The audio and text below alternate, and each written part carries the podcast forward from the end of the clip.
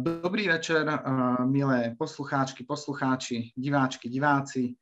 Vítam vás pri rozhovore s Jánom Koščom, ktorý bude venovaný jeho ostatnej knihe Revolúcia pracovného času s podtitulom Mýty a fakty o jeho skracovaní.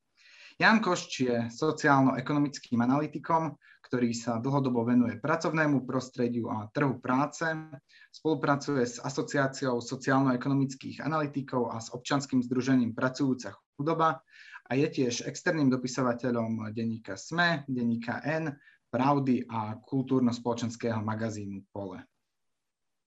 Jan, bez ďalších rečí poďme priamo na tvoju knihu čo tam, aká bola motivácia, čo ťa priviedlo k napísaniu e, knihy venovanej skracovaniu pracovného času, keď už je to pár desaťročí, odkedy pracujeme menej a odvtedy sa nič nezmenilo?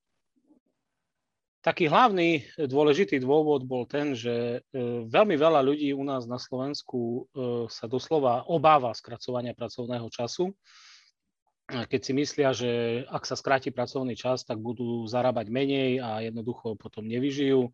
Toto je jeden taký základný mýtus, ktorý ma primel k tomu, aby som e, túto knihu napísal, aby ľudia pochopili, že e, tohto by sa bať nemali, pretože to skracovanie pracovného času nie je o skrátených úväzkoch, ale na ozaj, o ozajstnom skrátení pracovného času, také, aké sa už udialo v minulosti, kedy sa skracovala pracovná doba bez toho, aby sa skracovali alebo znižovali mzdy. Práve to je, predpokladám, grom návrhu ako skracovať eh, čas, eh, pretože tá možnosť eh, pracovať menej, pracovať kratšie tu už v zákone je dohodnutá, avšak je podmienená dohodou so zamestnávateľom, dohodou medzi zamestnávateľom a zamestnancami a taktiež je sprevádzaná práve krátením mzdy, ak sa nemýlim. No áno, a práve aj to je ten druhý dôvod, lebo práve zamestnávateľia a rôzne ekonomické think tanky strašia ľudí práve týmto e, nachádzajú si rôzne ďalšie mýty, ktoré ohľadom tejto témy šíria a práve tieto mýty som sa snažil v tejto knihe vyvracať. Pozrel som sa tak na minulosť skracovania pracovnej doby, ktorá sa dá datovať až do roku 1818, kedy prišlo k prvým pokusom skracovať pracovnú dobu a v podstate tie argumenty, ktoré chodia od zamestnávateľov a od politikov, že sa to nedá, tak tie sú také isté už tých posledných 200 rokov. Stále rozprávali títo ľudia, e, že sa to nedá, nedá a nakoniec dnes pracujeme o, o mnoho menej ako pred tými 200 rokmi. Keď e, v roku 1818 e, britský podnikateľ navrhol na Achenskom kongrese, aby sa skrátila pracovná doba na 10 hodín denne, keď v tej dobe sa bežne pracovalo 14-16 hodín každý deň vrátane nedele, tak ho takisto označili za šialenca, ktorý chce zrujnovať ekonomiku a celý svet a že jednoducho to nie je možné a pozrime sa, kde sme dnes. Dnes e, e, nám v podstate platí 8-hodinový pracovný deň, 5 dní do týždňa. Samozrejme s niektorými výnimkami a, a tak ďalej, ale jednoducho svet sa posunul a ďalej sa posúva a my sme na, ňo, na to prestali, čo sa týka pracovného času, reagovať. Menia sa nejak aj argumenty v prospech skracovania času v porovnaní s tými, ktoré zaznievali v priebehu 19. a raného 20. storočia, alebo tie argumenty ostávajú rovnaké, len menia sa tie okolnosti, v ktorých ich presadzujeme? No, argumenty viac menej, áno, ostávajú rovnaké, pretože hovoria o tom, že ľudia by mali viac oddychovať, viac byť so svojimi rodinami a ako pracovať. Na druhú stranu e, zmenilo sa samozrejme strašne veľa, keď e, pred tými 200 alebo pred 100 rokmi, kedy sa napríklad zaviedol 8-hodinový pracovný čas v Československu, e, sa argumentovalo viac menej tak na, na tej etickej linke, že ľudia by mali menej pracovať, nemali by byť tak vyťažení, nemali by tak trpieť v tej práci a tak ďalej, tak dnes okrem týchto argumentov máme aj argumenty, ktoré hovoria o rôznych experimentoch. Už v mnohých firmách, v mnohých sektoroch e, sa pracuje oveľa menej, ako my napríklad dnes pracujeme na Slovensku. A tie experimenty ukazujú, že e, je to schodná cesta, že nemali by sme sa báť ani e, zaniku ekonomiky, ani znižovania produktivity alebo nejakých iných e, negatív, ktoré by z tohto mohli plynúť. Samozrejme, tie negatíva s tým nejaké spojené sú, ale práve preto je dobre, že máme tieto experimenty a vieme sa na základe týchto experimentov e, posunúť ďalej a využiť tie pozitíva z toho plynúce.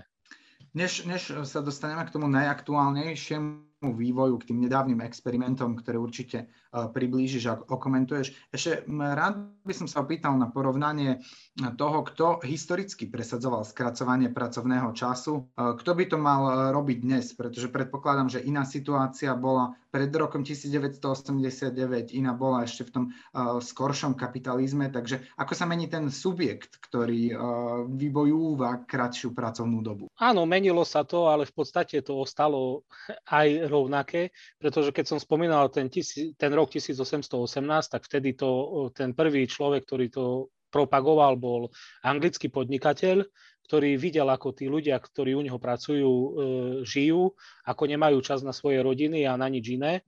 Čiže to bol nejaký taký osvietenecký podnikateľ. Takých môžeme nájsť aj ďalej v minulosti, napríklad e, Henry Ford, ktorý bol zase negatívne spájaný s nacizmom a tak ďalej, ale on vo svojej dobe takisto zavádzal skracovanie pracovnej doby. To bola prvá fabrika v USA, kde pracovali ľudia 8 hodín denne.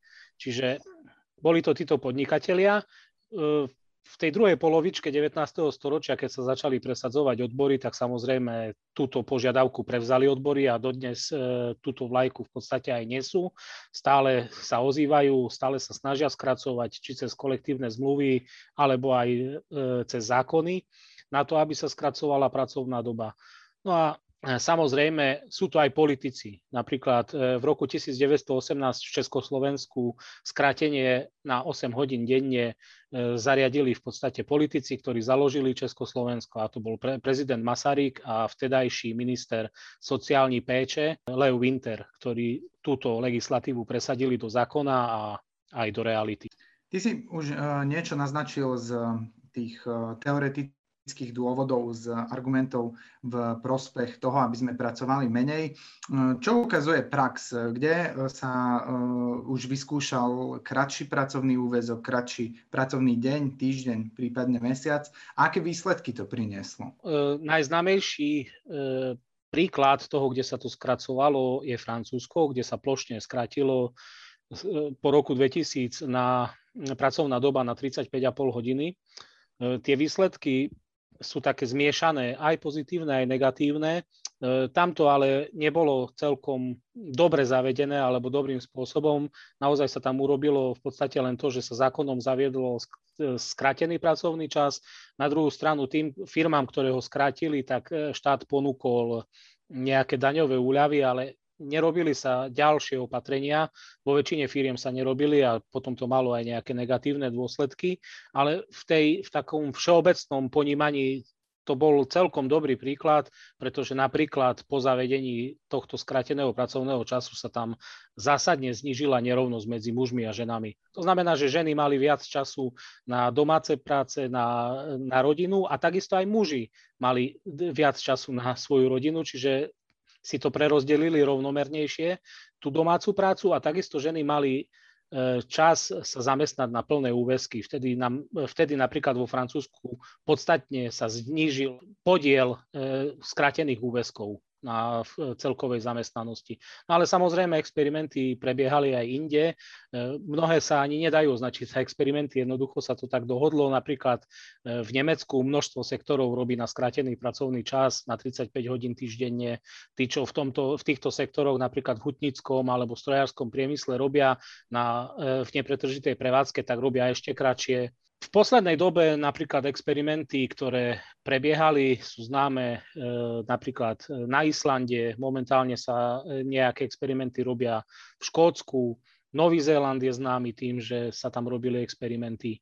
No a momentálne sa chystá jeden trojročný experiment v Španielsku, kedy e, firmy, ktoré sa prihlásia do tohto experimentu, budú dostávať aj nejaké kompenzácie od štátu, ktoré im v podstate štát im prvé tri roky bude kompenzovať zvýšené náklady e, na tieto zmeny a po tých troch rokoch by mali plnohodnotne prejsť e, na samofinancovanie a ďalej pokračovať v skrátenom e, pracovnom čase.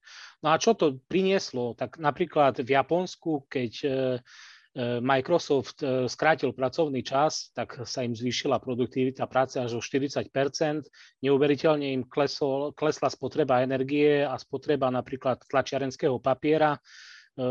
Mnohé iné firmy hlasia, keď experimentovali nárast produktivity a kvality a iné pozitíva, ktoré sa odrazili na pracovnom živote, ale aj na súkromnom živote zamestnancov. Zamestnanci sú spokojnejší, e, nie je taká fluktuácia v týchto firmách, čiže tie pozitíva prevažujú Častou výhradou voči skracovaniu pracovného času je to, že mm, tieto pozitívne výsledky prinášajú e, práve zamestnania profesie, ktoré sú tvorivé, kreatívne, kde sa pracuje hlavou a že nie je možné skracovanie pracovného času aplikovať napríklad vo výrobnej sfére, vo väčšine e, odvetví priemyslu. E, ako sa dá reagovať na tieto výhrady? No jednoducho, eh, ukázať pozitívne príklady, ako sa to dá. Eh, priemys, mnohé priemyselné fabriky, napríklad vo Fínsku, Švédsku, v Norsku, eh, v Nemecku, v Rakúsku robia na skratený pracovný čas, robia oveľa menej, ako je u nás, alebo ako je zákonom stanovené majú to cez e, kolektívne zmluvy dohodnuté a úplne normálne fungujú aj v nepretržitej prevádzke. Čiže vôbec to nie je tak, že sa to dá len v tom kreatívnom priemysle. E, je toto zavádzanie, pretože áno, v poslednej dobe, keď boli nejaké príklady, napríklad ten novozelandský, e, kde som spomínal, tak to boli väčšinou firmy z, z kreatívneho priemyslu. Ale ako hovorím, Úplne bežné to je v Nemecku a v Rakúsku e, v priemyselných sektoroch.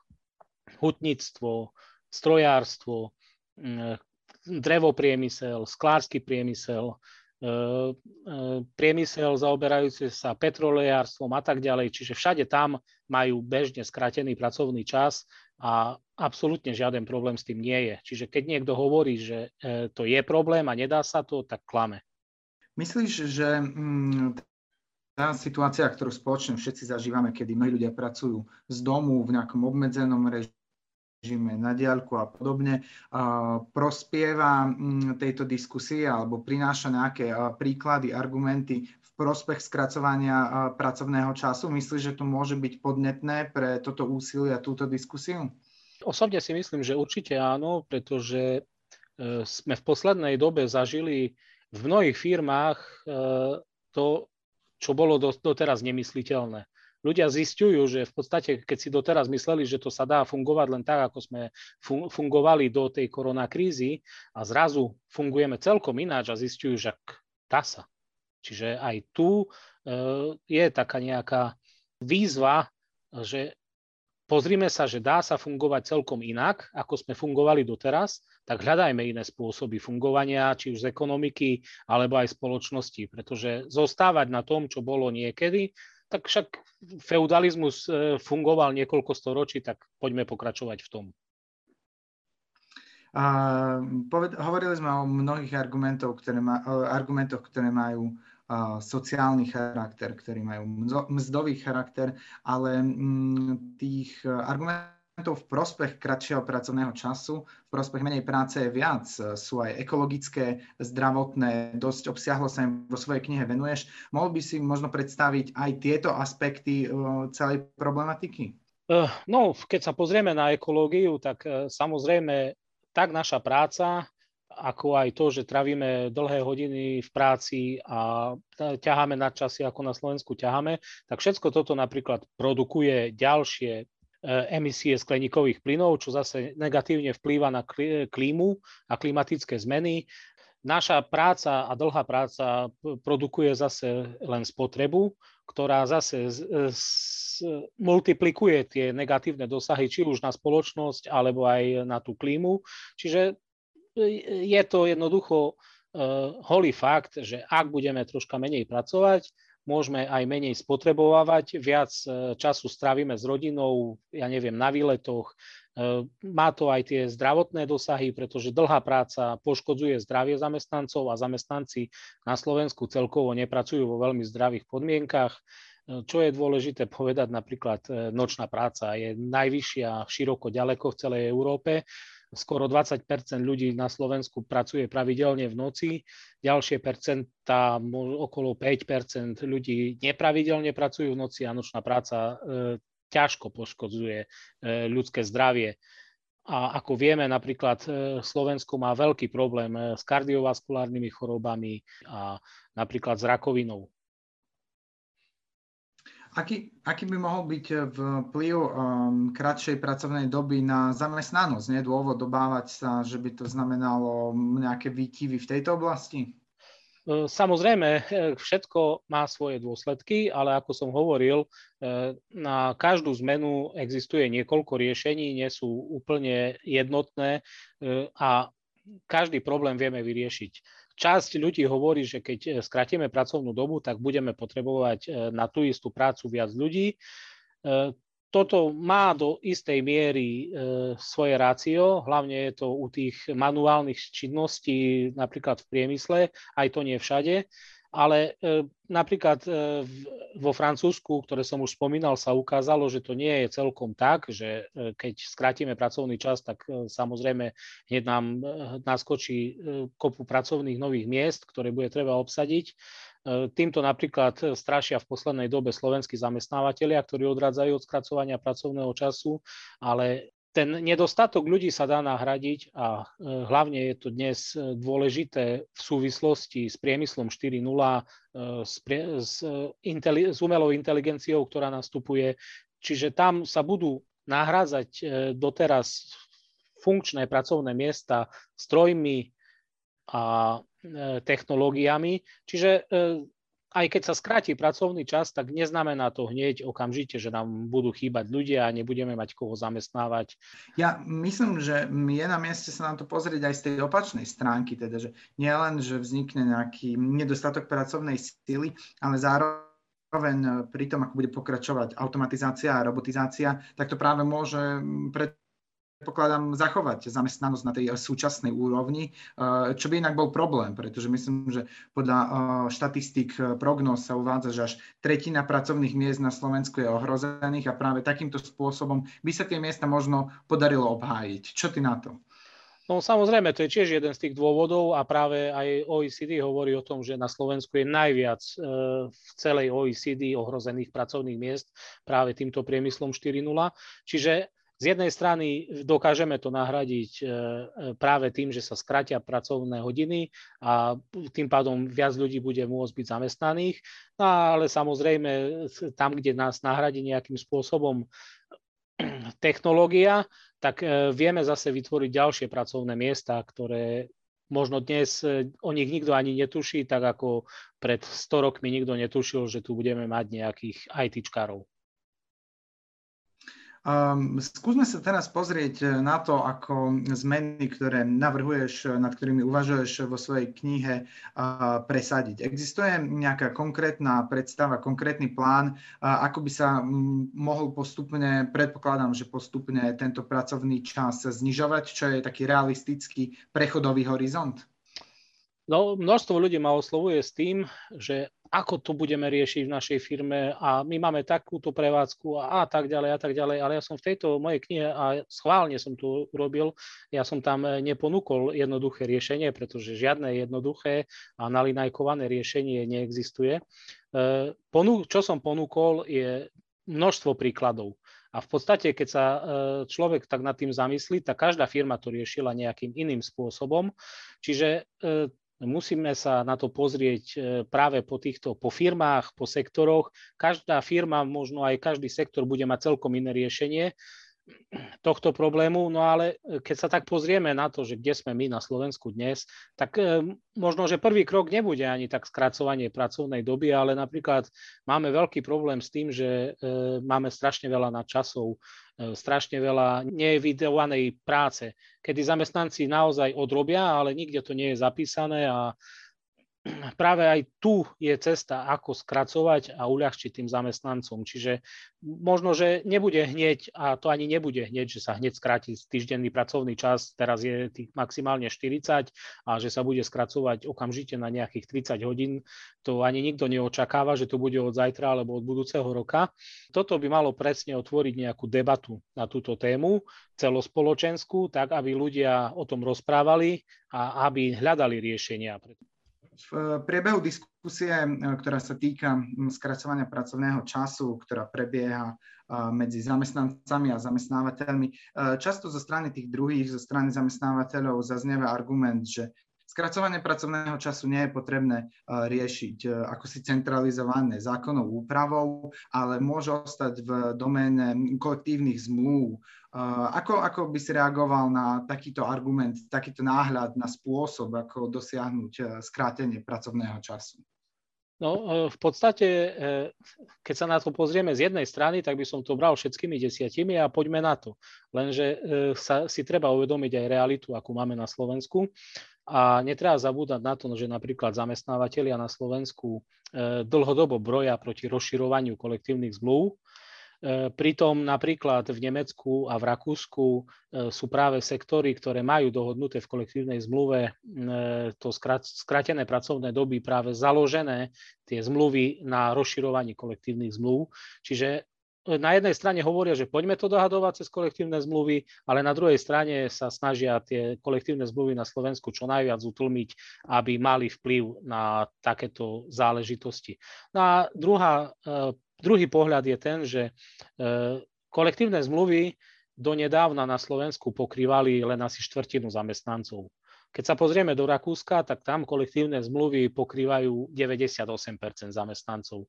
Takže z tohto pohľadu je to podľa mňa nereálne, aby sme to tlačili cez kolektívne zmluvy, aj keď napríklad v niektorých kolektívnych zmluvách to skratenie, skratený pracovný čas už na Slovensku dávno máme, ale e, toto nie je riešenie, ktoré je pre všetkých zamestnancov pretože ako som povedal, odborová organizovanosť na Slovensku je len niekde okolo 11% a pokrytie okolo 24% zamestnancov. Čiže ak by sa aj podarilo dohodnúť vo všetkých kolektívnych zmluvách, ktoré na Slovensku máme skratený pracovný čas, tak tento by platil len pre štvrtinu zamestnancov a aj to je v podstate nereálne, keďže zamestnávateľia e, sa nechcú dohodnúť na skracovanie pracovnej doby. Aj tam, kde už je nejakým spôsobom dohodnutá v kolektívnych zmluvách, tak zažívame ako odborári obrovský tlak na to, aby sa e, táto skratená pracovná doba e, úplne zrušila a išli sme na zákonné maxima. A táto, táto neochota uh, zamestnávateľov dohodnúť sa vyplýva pravdepodobne z viacerých faktorov. Uh, o niečom sme už hovorili, že môže to byť aj nevedomosť, neznalosť daných podmienok. Samozrejme, môžu tam byť obavy z toho, či by nebolo nevyhnutné uh, navyšovať stavy, príjmať uh, nových ľudí, ale uh, ak sa na to pozrieme z perspektívy zamestnávateľov, vidí sa ti, že môže to byť prínosné aj pre nich, navzdory istým rizikám, navzdory um, istým možno počiatočným nákladom, problémom pri tom prechodovom období, takže nie je to vyslovene vec, ktorá by bola proti ich záujmu. No samozrejme, však už e, som spomínal, že v tej mojej knihe je viacero príkladov e, toho, kde sa to realizovalo. A tam presne zamestnávateľia mnohí prekvapujúco zistili, že im sa zvyšila produktivita, že sa im zvyšila kvalita. Dokonca e, mnohé firmy išli hore aj so ziskom, aj napriek tomu, že napríklad museli nabrať ďalších zamestnancov kvôli skratenej pracovnej dobe. A, a predsa tá firma ďalej rástla, pretože okrem toho, že skratili pracovný čas, tak zavádzali aj ďalšie opatrenia. Zavádzali nové technológie, investovali do budúcnosti, e, zavádzali nové pracovné postupy a tak ďalej. Čiže e, keď sa toto zoberie nejakým spôsobom, dá sa dokopy, tak e, tá, ten synergický efekt nakoniec tú firmu potlačil vyššie.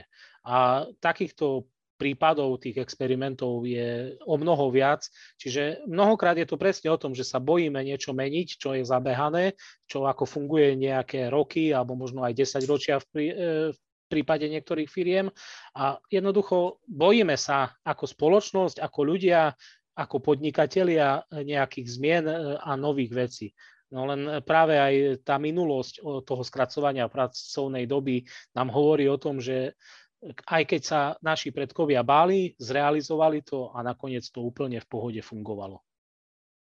Pre mňa veľmi presvedčivým príkladom, ktorý uvádza že vo svojej knihe, prípad e, švedského e, automobilového servisu, e, kde prešli, myslím, že z 8-hodinovej na 12-hodinovú prevádzku s tým, že bola rozdelená medzi dve smeny, čiže z klasickej 8-hodinovej zmeny sa pracovného času sa šlo na dve 6-hodinové a prinieslo to jednak vyššiu koncentrovanosť, predlžené pracovné hodiny, otváraciu dobu, to znamená viac obslúžených zákazníkov, vyššia efektivita, spokojnejší zamestnanci a v konečnom dôsledku aj to, o čom si hovoril, e, vyššie zisky. Takže prinieslo to navzdory tým zvýšeným e, mzdovým nákladom, ktoré boli potrebné možno pre prijatie e, väčšieho množstva pracovníkov, tak ešte stále tie zisky boli navýšené, aj keď tento aspekt zohľadníme. Práve pri tejto firme bolo aj to, že napríklad tam podstatne klesla fluktuácia, predtým im ľudia odchádzali tí automechanici po nejakej dobe úplne vyhorení, čiže im e, fluktuácia klesla v podstate na nulu a ak mali nejaké voľné pracovné miesto, tak keď predtým mali problém niekoho tam vôbec zohnať, tak teraz sa im hlásili doslova desiatky adeptov na, to, na toto pracovné miesto, čiže e, bolo to e, win-win situácia tak pre zamestnávateľa, ako aj pre zamestnancov, ale aj pre zákazníkov. Čiže v podstate všetci boli spokojní, zrastla kvalita, efektivita, produkt produktivita, zisky, všetko. Ty si vymyslel takú originálnu aktivitu, ktorú som postrehol na Startlab, prosím som, ktorého si financoval aj e, svoju publikáciu. E, tentokrát je tam kniha po druhý krát, e, kampaň, ktorá ju sprevádza, je zameraná, postavená trochu inak. Tentokrát ľudí oslovuješ s ponukou prispieť na knihu, aby sa dostala k poslancom tieto informácie, ktoré som sa pokúsil nejakým spôsobom zhrnúť e, v mojej knihe, e, nie len, že nepoznajú ani e, bežní zamestnanci, ale nepoznajú to ani ľudia, ktorí v podstate rozhodujú o tom, ako vyzerá zákonodárstvo. Čiže poslanci Slovenskej republiky o týchto veciach v podstate vôbec netušia. Keď sa pozrieme na zloženie parlamentu, tak väčšina sú tam nejakí podnikatelia a živnostníci, ale nie, minimum je tam ľudí, ktorí zastupujú bežných zamestnancov. Čiže práve z tohto dôvodu som sa rozhodol e, spustiť túto kampaň, ktorou by som chcel poprosiť tých bežných ľudí na Slovensku. Každý samozrejme môže prispieť niekto viac, niekto menej, niekto možno, že len tým, že to posunie ďalej, e, troška to spropaguje, niekto možno vie posunúť aj nejakú tú sumičku. Dôležité je, aby e, sa táto informácia nejakým spôsobom k tým poslancom prepracovala. Ja samozrejme som si vedomý toho, že možno nie všetci to budú čítať, ale podstatné je, aby to aspoň zaregistrovali, aby zistili, že o čo vlastne ide, lebo keď už im niečo príde e, do ich vlastných rúk, tak e, snáď aspoň si zistia tie základné informácie a niektorí si to možno aj prečítajú, niektorí možno aj so záujmom a ja verím tomu, že sa tam dozvedia mnohé informácie, ktoré doteraz ani len netušili, že existujú. Tvoja kniha je už v distribúcii pre čitateľov, ktorí by mali záujem. Ty zároveň e, publikuješ v médiách e, rôzneho razenia s pomerne veľkým e, čitateľským zásahom. Akú dostávaš spätnú väzbu na svoju knihu a možno ako vyzerá ten mediálny diskurs? Či sa nejakým spôsobom vyvíja, mení, alebo je to také točenie sa v kruhu zatiaľ? No, no, donedávna to bolo ešte dosť točenie sa v kruhu, keďže médiá veľmi túto tému neriešili a keď ju riešili, tak e, sa ju snažili riešiť e, maximálne tak s analytikmi e, niektorých ekonomických think tankov, ktorí o tejto téme šírili skôr mýty. Ale v poslednej dobe sa to nejak možno, ja si nerobím ilúzie, že je to len mojou knihou, je to viacero dôvodov, ale táto kniha si myslím, že aspoň troška pomáha. Predsa len to začalo meniť, už ma oslovili nejaké aj médiá o rozhovory a tak ďalej, takže ja pevne verím, že sa túto tému konečne podarí dostať nejakým normálnym spôsobom do verejnej debaty, tak aby sme sa aj naozaj reálne nakoniec k niečomu pozitívnemu posunuli. Posledná vec, na ktorú som sa chcel opýtať, je tá, či mm, to je možno taká mm, výhrada, s ktorou sa tiež stretávaš, ktorá zaznieva, ktorá ľuďom prirodzene napadne, či je možné takúto vec skúšať aj izolovane, pretože ty si hovoril o istých príkladoch, o prípade Francúzska, o jednotlivých experimentoch v rámci odvetiev, v rámci odvetví, v rámci jednotlivých firiem, ale ešte nemáme možno takú nedávnu uh, na celoštátnej úrovni, aj keď Španielsko práve k tomu pristupuje. Čiže uh, mohlo by byť Slovensko naozaj priekopnícke v čom si takom, alebo musíme čakať na nejakú širšiu, aspoň európsku vlnu skracovania pracovného času, aby sme sa k nej mohli pridať? No ja si myslím, že ak by sme sa ako spoločnosť tomu rozhodli, tak nemusíme čakať na nikoho, pretože keď sa pozrieme len do minulosti, tak v roku 1918 bolo Československo eh, prvou krajinou, prvou demokratickou krajinou, krajinou, ktorá zaviedla 8-hodinovú pracovnú dobu s tým, že sa neznižovali mzdy. A aj napriek tomu, že nejakým spôsobom je to zásah do konkurencie schopnosti krajiny, pretože keď máš vyššie náklady o niečo a potrebuješ niečo vyrábať a konkurovať zahraničiu, tak aj napriek tomu to ten československý príbeh z roku 1918 bol úspešný. Čiže e, nie je to pravda tak, že by sme e, museli na niekoho čakať. A na druhú stranu, keď, sa, keď si zoberieme, že mnohé sektory v Nemecku e, majú skratený pracovný čas, mnohé sektory v Rakúsku majú skratený pracovný čas, v Belgicku, Dánsku, takže v podstate my nebudeme ani, ani by sme neboli prví, my by sme len v podstate sa dotiahli na nejaký trend, ke, ak by sa o tom začalo konečne vôbec nejakým spôsobom diskutovať a uvažovať. Nie to ešte zavádzať.